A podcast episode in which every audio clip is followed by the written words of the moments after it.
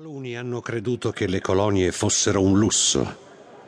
Non han capito che sono una necessità per la madre patria, la quale se ne vale per il consumo dei suoi prodotti. Quando i mercati saranno chiusi e avremo bisogno dei mercati stranieri, dovremmo ricorrere alle armi per poterceli aprire. Sono parole che Francesco Crispi pronunciò in un discorso a Napoli il 12 giugno 1884. Crispi era stato uno fra i principali fautori dell'impresa dei Mille e divenne un esponente di spicco della sinistra storica.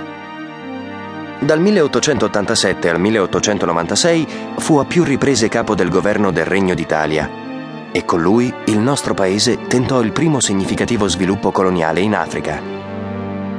Sin dal discorso di Napoli appariva chiaro come Crispi facesse del colonialismo un tema centrale della sua politica, usando inizialmente, come si è appena visto, argomenti economici.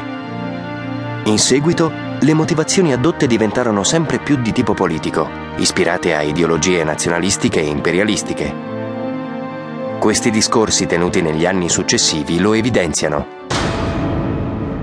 12 maggio 1888 noi non possiamo rimanere inerti e far sì che le altre potenze occupino sole tutte le parti del mondo inesplorate. Altrimenti saremo colpevoli di un gran delitto verso la patria nostra. 19 marzo 1889 Nelle varie parti del mondo, di non occupate, non ci sono che alcune regioni dell'Africa. Bisogna far presto, affinché altri non ci precedano. 26 marzo 1890. Nell'Africa noi esercitiamo una missione di civiltà. Noi siamo sull'altopiano etiopico in una posizione che nessuno ci può contrastare. Quello stesso altipiano è in tali condizioni che l'Italia, colonizzandolo, vi può avviare quella massa di emigranti che prendono ora le vie dell'America, con la differenza che la colonia in Africa è sotto la bandiera italiana mentre nel nuovo continente i nostri concittadini vanno a lavorare sotto una bandiera straniera e senza che l'Italia possa politicamente trarne profitto. Crispi, quindi, esprime il punto di vista della classe dirigente liberale e usa argomenti di tipo sia economico che nazionalistico, molto comuni all'epoca, rivendicando all'Italia un posto tra le altre potenze coloniali. Le ambizioni espansionistiche di Crispi concentrate sui territori del Corno d'Africa, segnarono tanto l'inizio quanto la fine dei suoi governi. È importante conoscere la storia di questi primi insediamenti nella regione e gli sviluppi del colonialismo italiano dall'unità alla fine dell'Ottocento per comprendere meglio quello che sarebbe avvenuto nel secolo successivo.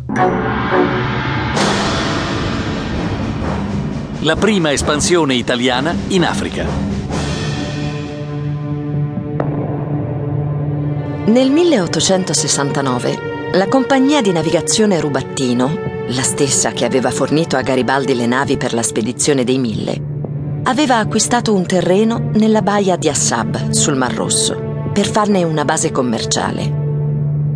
Ma la prima vera espansione italiana in Africa avverrà nel 1881. Da tempo l'Italia avanzava pretese sulla Tunisia, che però in quell'anno venne occupata dai francesi.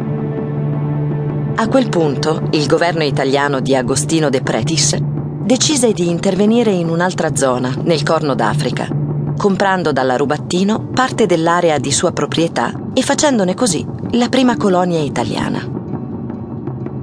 Nel giugno del 1882, dunque, col consenso dell'Inghilterra, la bandiera italiana sventolò nel porto di Assab, primo territorio africano annesso seguì nel 1885 l'occupazione del porto di Massawa e del suo entroterra.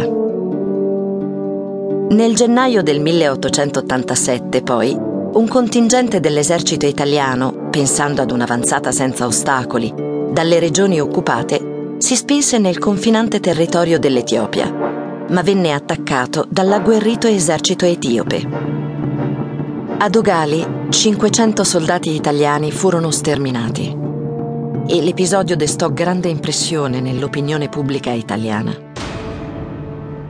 Soldati europei, erano stati inaspettatamente fermati e